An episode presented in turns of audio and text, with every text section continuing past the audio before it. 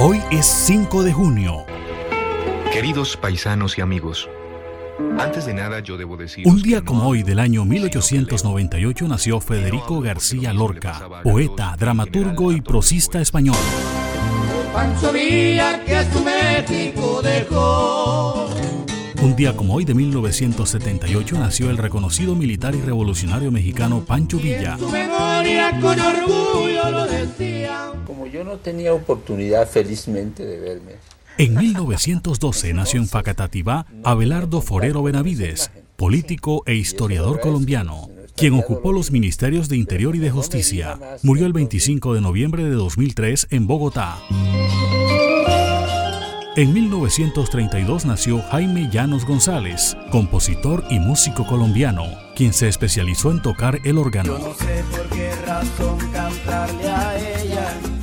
En 1955 nació Fernando Borrego Linares, conocido artísticamente como Polo Montañés, compositor y cantante cubano, recordado por canciones como Un montón de estrellas, Si se enamora de mí.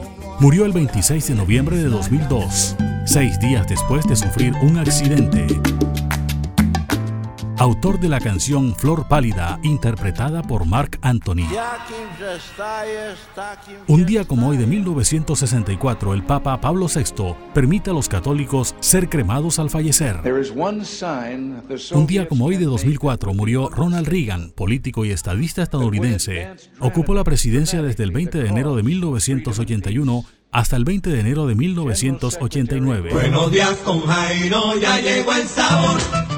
En 2015 murió en Barranquilla a la edad de 64 años Jairo Pava Salcedo, el hijo de Doña Cristi, como él solía llamarse. Locutor que utilizaba frases como Vaya Barranquilla, Dedo arriba, apodado El Líder, trabajó en Radio Universal, Organización Radial Olímpica, RCN, Madrigal Estéreo de Soledad. Murió un viernes, tal pareciera haciéndole honor a su programa Viernes para Recordar. En 2017, un día como hoy murió Marco Tulio Col, futbolista colombiano que formó parte de la selección en el año 1962.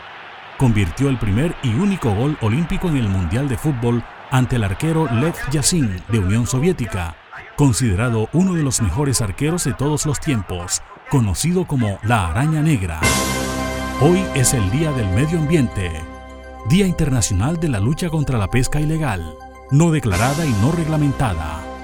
Pasaron las efemérides con el apoyo documental de Antonio Cervantes Mesa. Les habló Elvis Payares Matute. Edición Nacho Barrios.